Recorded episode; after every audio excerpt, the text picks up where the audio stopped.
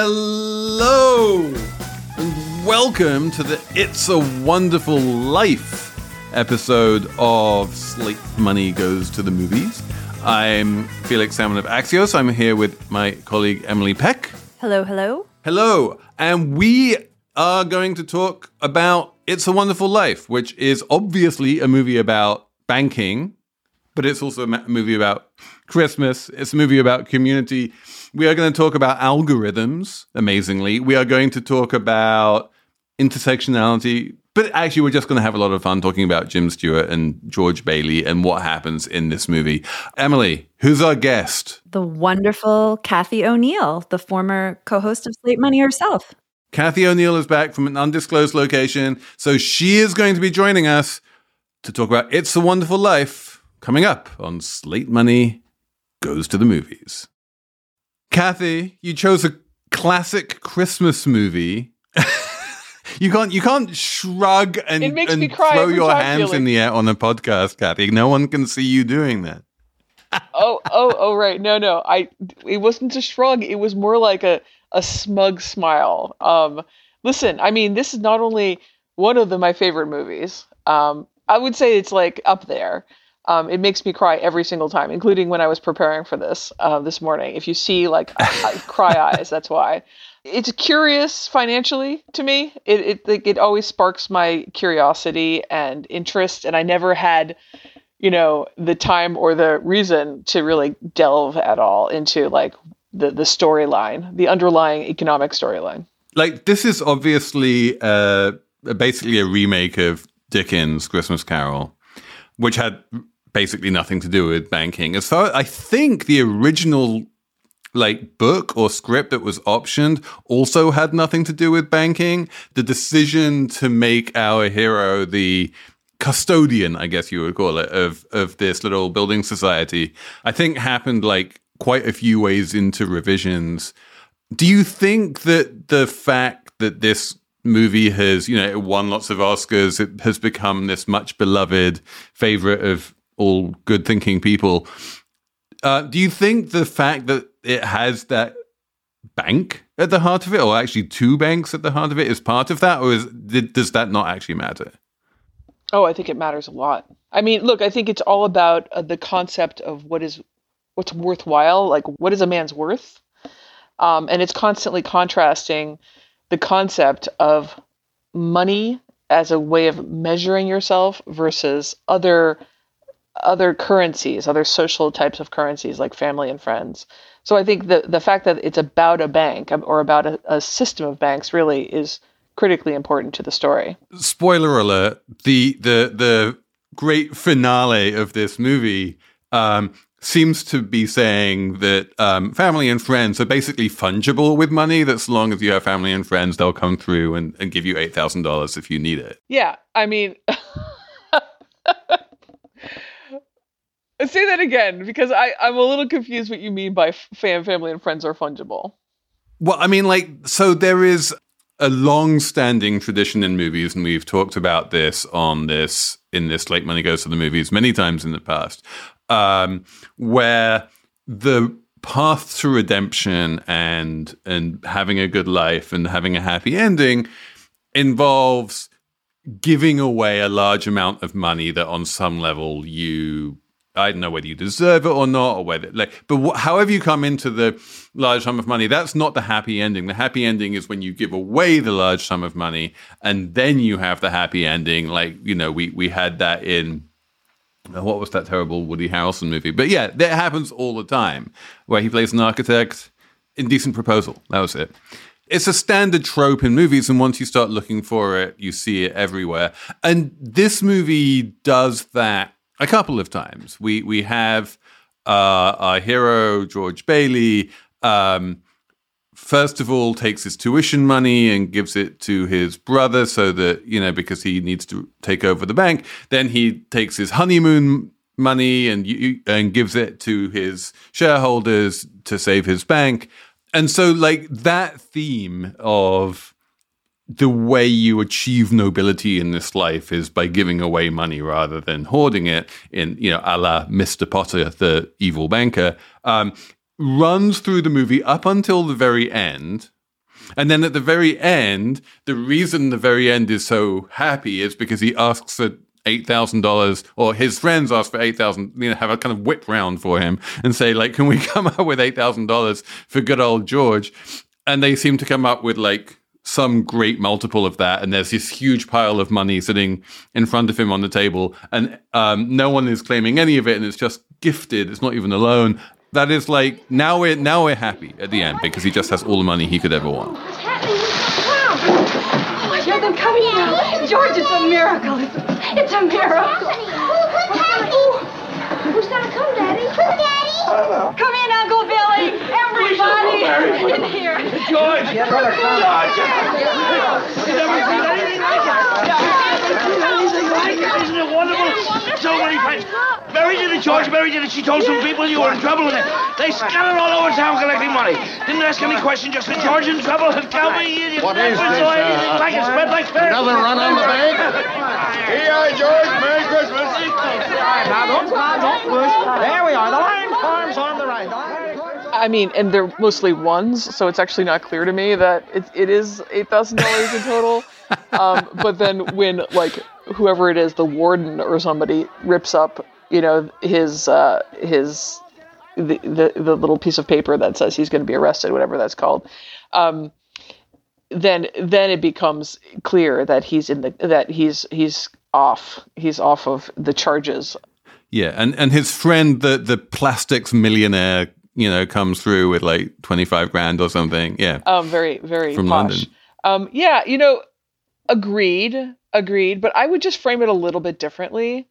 I, I actually think the entire movie is a question, is sort of examining the, the nature of what money is really for. You know, agreed that he gives away the money uh, for college to his brother. He gives the money from his honeymoon to stop the the bank run during the depression.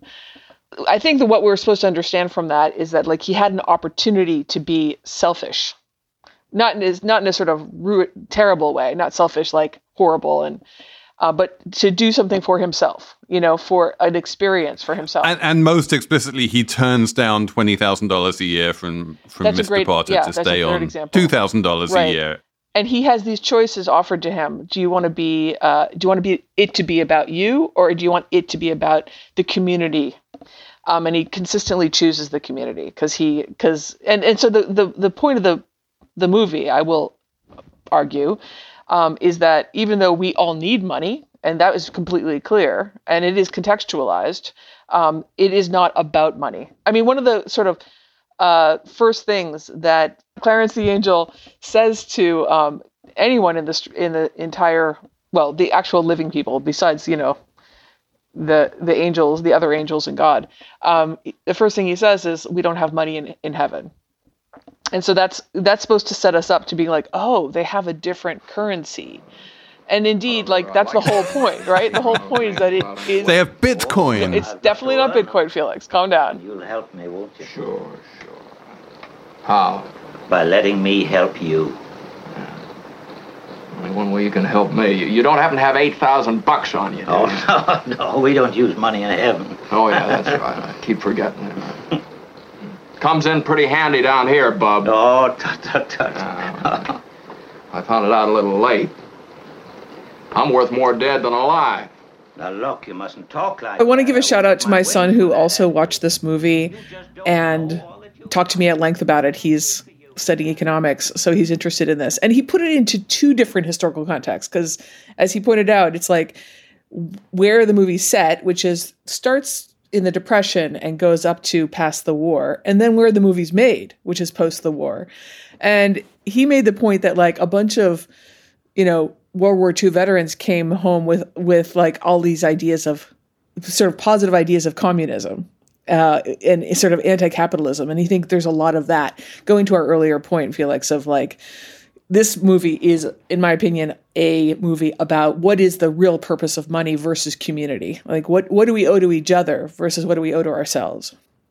certainly if you look at what happened in the UK after the war, that was, you know, the, the first election after the war, Churchill gets kicked out, the Labour government gets voted in, the National Health Service gets created. There is this move towards socialism, um, which I guess you know, the closest thing you would have in the US would be the New Deal, which was before the war. But this movie was made like more or less during the war, at the end of the war. It came out in 1946. So the war is super fresh in people's minds.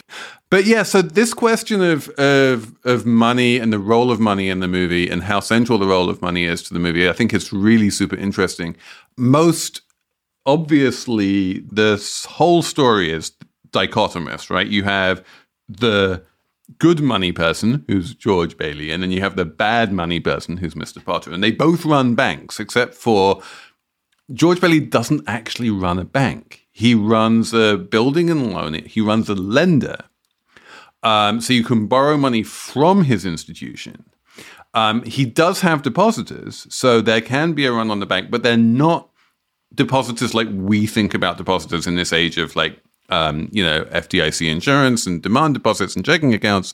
Um, you know, you you get shares um, if you deposit money, and you it's basically like a it's a weird thing, and and the reason why Uncle Billy is going to the bank bank to deposit the building society's money is because the building society isn't actually a bank. And if you if you want to actually deal in cash, you do that at the bank. And that distinction um, was a really important distinction back in the 1940s, but it's completely disappeared now. It just doesn't exist. I mean, it, it does to a little degree, I guess. Um, there are lots of lenders who don't take deposits. There aren't places. It's still very rare. I've, I've come across it like once or twice in the in the realm of like commercial mortgages and stuff, where you'd get like shares in lieu of a deposit account. So that was a fascinating like look into what was considered like good and noble and what was considered bad. And what's considered good and noble is basically not a depository institution, and a depository institution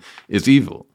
Yeah, it was it was really I was I was amazed to find how much this movie was a movie about good banker, bad banker. Because you know I remember watching it when I was a kid, and that didn't matter to me at all.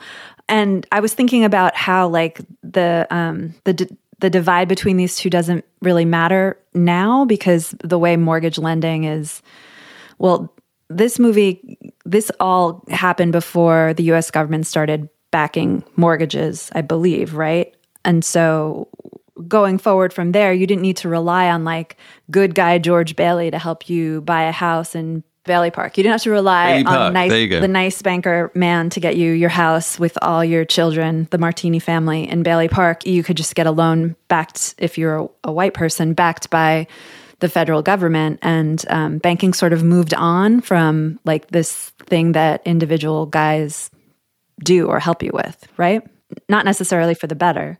So one of the reasons I chose this movie was because I am confused by this good bank bad bank thing. And you know like I guess it was called a building and loan that that George Bailey was running with his uncle.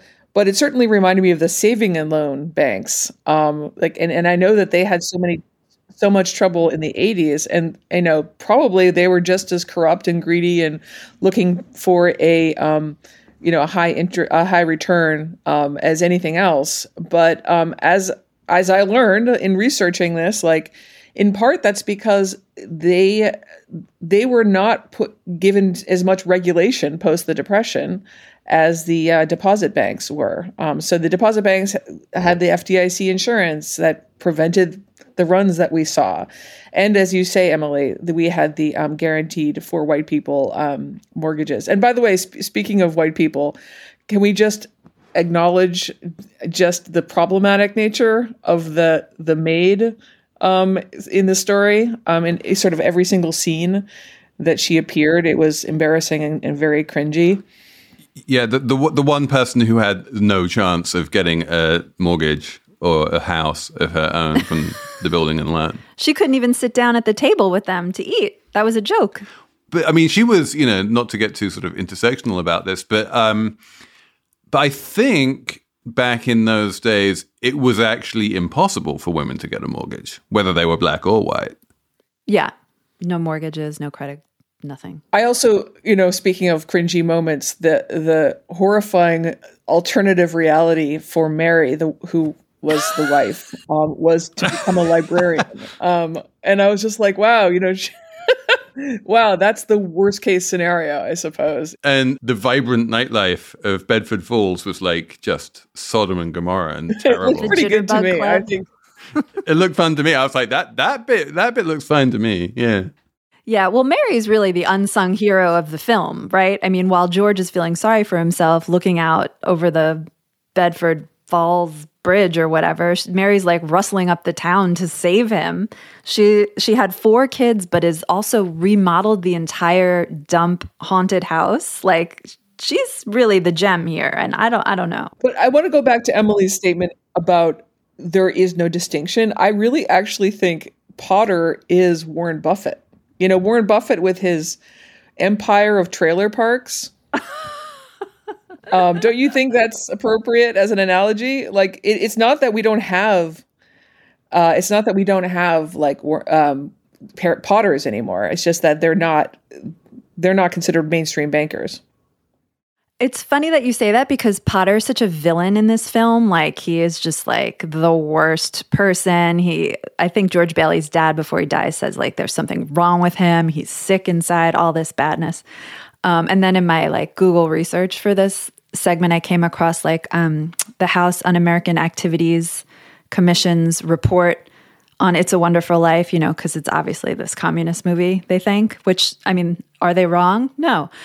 But in the in the report, there's all this language about how they could have made the banker seem nice and better and more like altruistic, and how it was like a warped version of what a banker is supposed to be.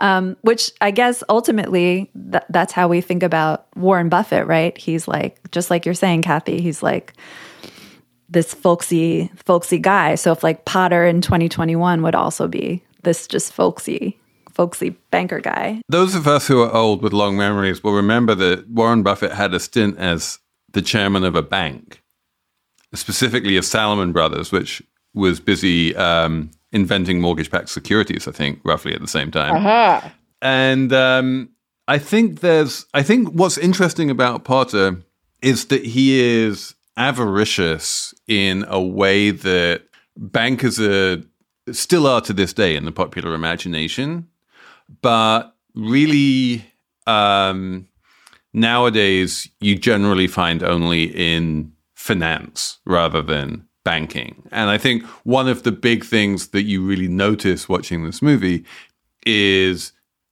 the fact that outside a handful of credit unions, this kind of personal relationship banking with normal people doesn't really exist anymore. And if you walk into your local branch of Chase or Bank of America, um, there is no lending officer who can basically say, You're a good person. I believe in you. Here's a mortgage. It's all done by some algorithm somewhere. And uh, that has pros and cons, right? Like on the one hand, if it's all based on you're a good person, I trust you, then it is all at the whims of humans who are inherently racist and generally consciously or unconsciously um, biased in all manner of respects. But Cathy will be the first to tell us that the algorithms can be biased too. It just it's a question of like choosing your poison, right? Yeah, that's a really interesting point, Felix. Um, this idea that, like, I will personally vouch for my friend who should have a real home, and I happen to feel that way, versus Potter, who across town doesn't feel that way, wants to keep them in the slums. Um, I think he called them garlic eaters, the Italians that were moving into um, to Bailey Bailey Park. That was the way it worked, and it, to our point earlier, like women weren't allowed to get mortgages, black people weren't, and that was just sort of the guards, the guardians of that system were the bankers, or the folks like George Bailey, if you don't want to call him a banker.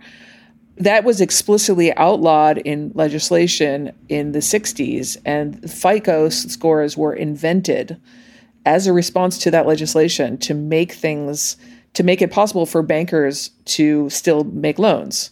So FICO scores were a reaction to um, FCRA and ECOA, Fair Credit Reporting Act and Equal Credit Opportunity Act.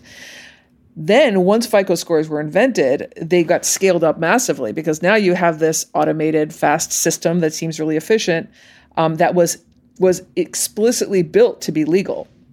Um, and once you had that legal system for for denying people loans, it was it was scaled beyond anybody's imagination and for uses outside of loans um, very quickly. And to Felix's point, nowadays we don't even have well, we, we still have FICO scores, of course, everybody knows that. But we also have all sorts of families of other kinds of credit lo- credit ratings um, associated to FICO scores, uh, very correlated, but not not exactly the same, built by every lender um, and every fintech company that has been invented um, since since then. So it's it's it's a huge industry, and it you no no longer see that person to person thing, which is good and bad. Why is it bad? Because it at first when you start thinking about it, you're like, oh, it's so nice. George Bailey knows Ernie and he gives Ernie a loan, even though Mr. Potter wouldn't give him the loan because he knows him. And that's more important than any like track record. But then you think about it for 10 seconds and you're like, wait, you could be giving loans to your friends. They could turn out not to be able to pay them. And what a messy situation that becomes. Like, no one wants to loan money to their friends. That's how you lose friends, I would imagine. So, isn't it a good thing that this system doesn't exist anymore? It is often a good thing. you know, I mean, let me. L- l- it's probably it's probably good in for in a lot of cases, but I will just caution us to imagine that it's not. It's not certainly not perfect. Like one of the ways I got into this entire like biased algorithm game is by really listening to the original pitch of uh, Lending Club. Was it called Lending Club? Oh, Lending Club. They were they were early on this. Yeah. They were very early and I was on top of them listening to exactly what they were saying. Here's what they were saying. We're going to look at your Facebook friends and decide whether you are worth a chance even though FICO hasn't found you yet. So, you know, people who without lending uh, experience, without borrowing experience, people who are young essentially, like college students or immigrants um, don't have the credit history required to have a good FICO score. So we're going to find you and we're going to give you loans. Now, who do you think that that privileged? Right? It privileged people whose fake Facebook friends were wealthy people, obviously. So it was like I'm going to give you a hand up, but only some of you. And that was that is the kind of the system I think we should keep in mind when we think um, when we think about uh, who does this benefit. Although, if you look at all of the you know, we're going to do social underwriting fintechs who started up. And a lot of people have made that claim. You're absolutely right about Lending Club. Um, firm came out of the gate saying it was going to underwrite based on that. Um, Upstart came out of the gate saying it was going to underwrite based on that kind of thing. They're like, we're going to look at your your full social graph and we're going to be able to predict how credit worthy you're going to be in the future without having to have recourse to a bunch of credit history that you don't have because you're too young, you're an immigrant or something like that. And when you actually look at what they do, they all kind of tried the the social graph thing and they gave it up pretty quickly. Like it just doesn't actually work that well. Reboot your credit card with Apple Card, the only credit card designed for iPhone. It gives you up to 3% daily cash back on every purchase. Plus, Apple Card has no fees, not even hidden ones. Apply for Apple Card now in the Wallet app on iPhone. Apple Card issued by Goldman Sachs Bank USA, Salt Lake City branch, subject to credit approval. Variable APRs for Apple Card range from 19.24% to 29.49% based on creditworthiness. Rates as of February 1st, 2024. Terms and more at applecard.com. This episode of Slate Money is brought to you by Wondery which is a podcast company, and it makes a podcast called The Best One Yet. And it is a daily podcast hosted by Nick and Jack, who serve up three of the most interesting business news stories every day and why you need to know them in just 20 minutes. Do you want to hear about the $100 wedding dress that saved Abercrombie, or which real tech acquisitions like Game of Thrones, or the one financial equation that can finally solve climate change? That's the kind of stuff you find on the best one yet. So be in the know this year by starting your morning with the best one yet every weekday. Follow the best one yet on the Wondery app or wherever you get your podcasts. You can listen ad free right now on Wondery Plus. And for more deep dive and daily business content, listen on Wondery, the destination for business podcasts, with shows like The Best One Yet, How I Built This, Business Wars, and many more. Wondery means business. I have just some little things I wanted to make sure I mentioned first. Why is there a crow in the bank? Why does a crow Oh, live yeah. in the bank? Why does Uncle Billy have a squirrel in his home? Little questions. I read online the crow symbolizes death and the bank is going to die. I, I, I don't think that makes any sense, but I'm, I'm Oh, I thought you had an explanation. You're just asking oh, no. us. I'm wondering. Yeah, I think it's because the crow symbolizes like death or something. I think it's also because Uncle Billy is just incompetent, which sent me down a spiral of like working with your relatives and how that again puts a business person in an awkward position. But maybe the, I guess, the message of the film is just like there are things more important than business. So you have to keep your ridiculous uncle employed. Otherwise, he'll go into a mental asylum. Is the message there? You have to take over your father's business, even though it's not a good business, etc. Because there are things more important than money and business, right? yes, I do agree that the argument the the argument of the movie is like there's things more important than awkwardness, right? Like it is awkward, it is a conflict of interest, and yet you do it because you owe it to your family to do it. So it's very, you know, family obligation oriented. Obviously, Yes. um, Yes. that's why he never went on his trips. He never went to college. Um, and that's a very important aspect of the movie, which I cannot relate to that well. Like I kind of feel like, you know, when my kids are grown up, they can leave me. That's cool, you know. like I say that now. I mean, I'm I'm I'm doing fine. Maybe I'll change my mind. And to your point, though, I wanted to also bring up something, which which is like, I know we've already admitted that it's communist, but I'll tell you, this is what makes me cry every time. Like when he is at his worst, um, he goes to Potter to beg for a loan of eight thousand dollars, which is how much um, Potter stole from his uncle, or didn't return from his uncle. And the thing that Potter says that he repeats to himself a couple times later on was, "I'm worth more dead than alive. I'm worth more dead than alive," because he had a life insurance policy that was paying out more than he had than he owned in assets. That's the first first instantiation of that concept of what is a man worth. And then the second one is the very last line of the movie i believe which is like you're the richest man here. The, you're the richest man alive which isn't about money right it's about his family and his friends coming together to, to care for him Mary, I got him here from the airport just as quick as I could. The fool flew all the way up here in a blizzard. Harry, how about your Banford in New York? Oh, I left right in the middle of it. As soon as I got Mary's telegram. Good idea, Ernie. A toast. to my big brother, George, the richest man in town. so i feel like that i'm crying just thinking about it that is um, beautiful Shayna shared with us this really good blog post from Lindy West. And I think she points out, like, kind of just how it's pretty clear that George Bailey has a wonderful life. Like, we, we he shouldn't have needed this angel to show him like the, the fact that this this boy couldn't go on a global trip after he finished working or going to school like and his hopes were dashed of having a harem of women as he explains to mary in the soda shop in the beginning. Like that's not some great tragedy. Like what is he so upset about really? It's just such a the whole movie kind of has this very like really puts him on a pedestal in a way that's sort of I don't think would maybe would still happen now where you know he makes big speeches and his desires are elevated. Like are, are seen as just so important that he has to go to Tahiti or whatever. Um, and that's just like so so important. And he's really like suffering as a result is kind of absurd if you think about it. Like okay so he didn't get to go on a trip. He has to stay and run a, a business and and have a beautiful wife who like makes a beautiful home for him. I mean that there's no really dramatic tension there. It's not so terrible. You know what I mean? Well, it's it definitely. I mean, last season we talked about the Fountainhead, right, and the uh, which was like the polar opposite of this movie, which is all about like the the the singular drive of the individual is the thing that makes America great, and the one thing this movie does a pretty good job of is saying that the singular drive of George Bailey has never been to stay in Bedford Falls and run a stupid building and loan, right? He all he wants is to get out, to see the world, to build magnificent monuments, to be a kind of Howard Roark figure, basically.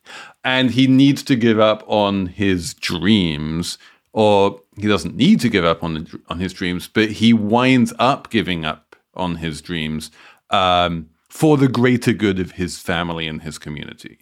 And that's the you know I don't know if it's communist, but it's definitely communitarian aspect of the movie, right? The he that there's that, that there is a loss to him of agency, which is forever. And the, one of the reasons that he never really wants to settle down with Mary is is precisely because he doesn't want to settle down in Bedford Falls. Uh, it's a it's a good question um, about how much how sorry should we feel for this guy, and especially when you and as we have consider his opportunities versus you know the maid, the women in the you know, and yet I would argue that I do relate to him. Like absolutely, I'm not a I'm not a white guy from the 40s, but we all want to have the freedom to have dreams. And we he wasn't to be clear like he wasn't rich. He wasn't asking for money. His you know remember that line he had was like oh then i'll come back and go to college and see what they know. Like he will he wanted to like go experience the world. And i think everyone can relate to the desire to experience the world even if um, they're not given that opportunity. So like that that frustrated uh, the thwarted ambition of experiencing firsthand what the world is like is really all he was asking for and, and he probably deserved it and that's what that's what americans are supposed to deserve. And of course every american deserves that but it, it wasn't like he was like on a trust fund or something. Yeah. Yeah. I guess yeah that's the frustration. It's like if only everyone could have been given the chance to like have a dream and there had been like some empathy for the failure to achieve that dream. Like mary's dream is what? To be with George in the haunted house. Like she's not really allowed to have a dream where she gets to go explore. Like she even tells him at one point, he's like, "Why do you want to marry me?" or something, and she says, "Because I don't want to be an old maid." And like, of course, she's like joking, but I honestly don't think she's joking that much because like that's what you had to do back then. Otherwise, you become an old maid, and like everyone looks down on you. Whatever. Yeah, that phrase "old pressure. maid" was used. it was weaponized, I would say, in that. Yeah like I'm like women, people of color, like they weren't allowed to have those kinds of dreams. Like they wouldn't have dared to. Well, maybe they would have, but a movie wouldn't have been made about it. All I mean to say is that like we should instead of shitting on this movie because the white no. guy got to have a dream, we should just be like everyone deserved that dream, right? Like we should yes. low, raise the level rather than yes. lower our levels. Yes, everyone deserves a dream. And I also cried at several points in this. Thank you. Thanks. That's all I'm asking for. I was so Felix, did you cry? Yeah. Felix, Felix, you- I cried. We all cry. I think my son cried too. So it's so nice. I forgot just how like delightful it is. Like when they're dancing on top of the swimming pool and it starts to move and the crowd is roaring every time they get close to the ah, edge. dancing too. I wish we still knew how to dance. Oh yeah, I loved it so much. So, Emily, you can tell us, having watched the swimming pool sw- scene twice. Yes. How does it compare? Oh. If you watch it in color. Oh, right. Oh, right. So I, I like Google, I got my Amazon out. I called up this movie and I just started watching in color, not even like thinking about it. My husband looked over my shoulder. He's like, I thought this movie was black and white. I was like, who cares? And then I said to Felix, like, oh, I watched the colorized version and he was horrified and I was shamed. So I went back and, and watched in black and white. and um, it's it's better it's better in black and white. I mean, it looks weird. The colorized version does look weird. The lighting is strange, um, but I still cried and everything and enjoyed the film hundred percent. And if I show it to my kids over Christmas next year, I probably might show them the colorized version just because I feel like young kids might like that better. Like they might appreciate not appreciate black and white the same but 100% the lighting and the the way things are staged and shot makes a lot more sense in black and white for those of you who care like Felix. I care because this is we are meant to be talking about movies here, and movies are visual things. Yeah, and uh, deliberate. And and and one of the you know one of the things that definitely struck out stands out to me the way that our our heroes George and Mary are just like stunningly gorgeous movie stars and then the the sort of goofy, you know, Uncle Billy or heaven forfend like Mr. Potter, they are just like not good looking. All of the other suitors for Mary's attention are kind of nerdy and you know, there is this kind of conflation of being good and being good looking. Does seem to happen in this movie. Well, what about Violet, who's apparently like the town slut, right? Who is redeemed by George Bailey. She looks she's attractive too and it's not nec- she's not necessarily one of the heroines of the film, right? She has got a more kind of give and take there. She's more of a gray area character, right? It's true. It's true. And and she's and she's the she's the avatar in um she's like the little hint in um Bedford Falls of what might befall it, it were it to become Pottersville. If you squint at her, you can almost see in her red lipstick that she leaves on George Bailey's cheek the the licentiousness and and you know sinfulness that might befall this wholesome town. One one question I had about the communist message and the community message was if community is so important and significant, why would the removal of one person ruin the community? Shouldn't the community be able to Good question. I will say that Bailey Park and the lovely post war houses that he's building there and the whole institution of a building and loan are very capitalist, right? They're houses that are bought with capitalist loans, with capitalist money, and built with, you know, ba- George Bailey is a property developer, which is a very um, capitalist job to have. Um, makes a decent money, makes a decent living doing it, and probably earns more than most of the people in town, except for Mr. Potter himself. And and that was like that was the dream of America in the post-war era was really this idea that that you could harness capitalism in the service of building a middle class lifestyle and that America would be a nation of martinis basically um, which I think is I think it's oversimplifying to say that it's communist. I mean it really is it's capitalist. There's a lot of capitalism going on there. Um, and it seems clear from the movie that Potter could have done it himself. Like they could have got a mortgage from Potter's bank as easily as they got a mortgage from the building and loan, were it not for the fact that Potter was conflicted by being a slumlord and he wanted them to keep on paying their overinflated rents in the slums, um, and he didn't want to lose that income. Is George Bailey a proponent of stakeholder capitalism, Felix? So, one of the other things that was really fascinating about this movie is that it wasn't commercially particularly successful until the studio somehow, by oversight, let the copyright lapse. And then it entered the public domain in 1974. And then it appeared on television every Christmas. And then everyone started to love it. Is that right, Emily? That is absolutely correct, Felix. Bless you for knowing the per- the history to the to the finest detail. But yes, after 1974, all the network TV stations were like, "Hey, we have this free, heartwarming little movie here," and they ran it all the time, and the whole country fell in love with this film. I remember watching it. I would just put on the TV growing up, and there it would be. It would just be on, and it was kind of like fun, and everyone knew it. And now it's an instant classic. Which raises the question why isn't it available for free on Netflix? But because it's available for free on Amazon. Well, it's actually not available for free on Amazon in Ireland. I actually wound up having to pay for it. But it seems like a freebie for Netflix, no? Like there's no reason why they shouldn't have it. And I'd love to know why they don't have it. Yeah. Oh, that's an open question. If people know, they should email us because I don't know the answer. Yeah. Slate money at slate.com. Why doesn't Netflix have It's a Wonderful Life, given that it's in the public domain? It's not like Netflix has all the public domain films there on it. Why not? But that that's the question. That Why wouldn't why wouldn't they? And it's but it's interesting to me like had the copyright not lapsed, would this film not be something everyone watches every year? Would it just have vanished into the black and white hole of history? So in, I don't know. Right. It would be something that like Michael Beirut would pull out of the memory hole and be like, "Oh my god, this is a classic. Who knew?" And, and we'd be like, "Wow." It would take our podcast to popularize this film actually. That's what would happen. But we would do it, right? And you would come out and you would give it top marks.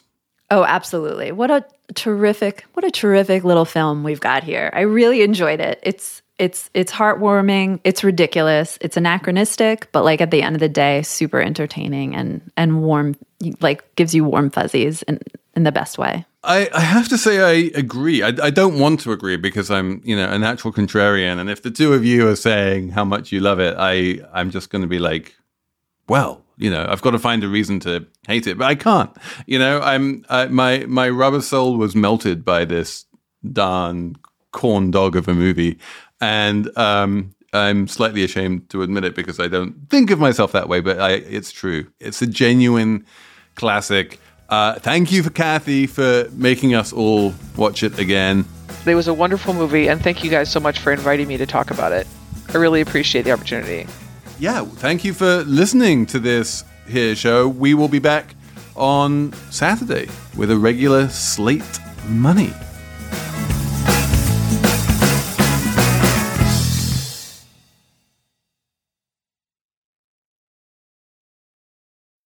When you need mealtime inspiration, it's worth shopping Kroger, where you'll find over 30,000 mouthwatering choices that excite your inner foodie. And no matter what tasty choice you make, you'll enjoy our everyday low prices, plus extra ways to save, like digital coupons worth over $600 each week. You can also save up to $1 off per gallon at the pump with fuel points. More savings and more inspiring flavors make shopping Kroger worth it every time. Kroger, fresh for everyone. Fuel restrictions apply.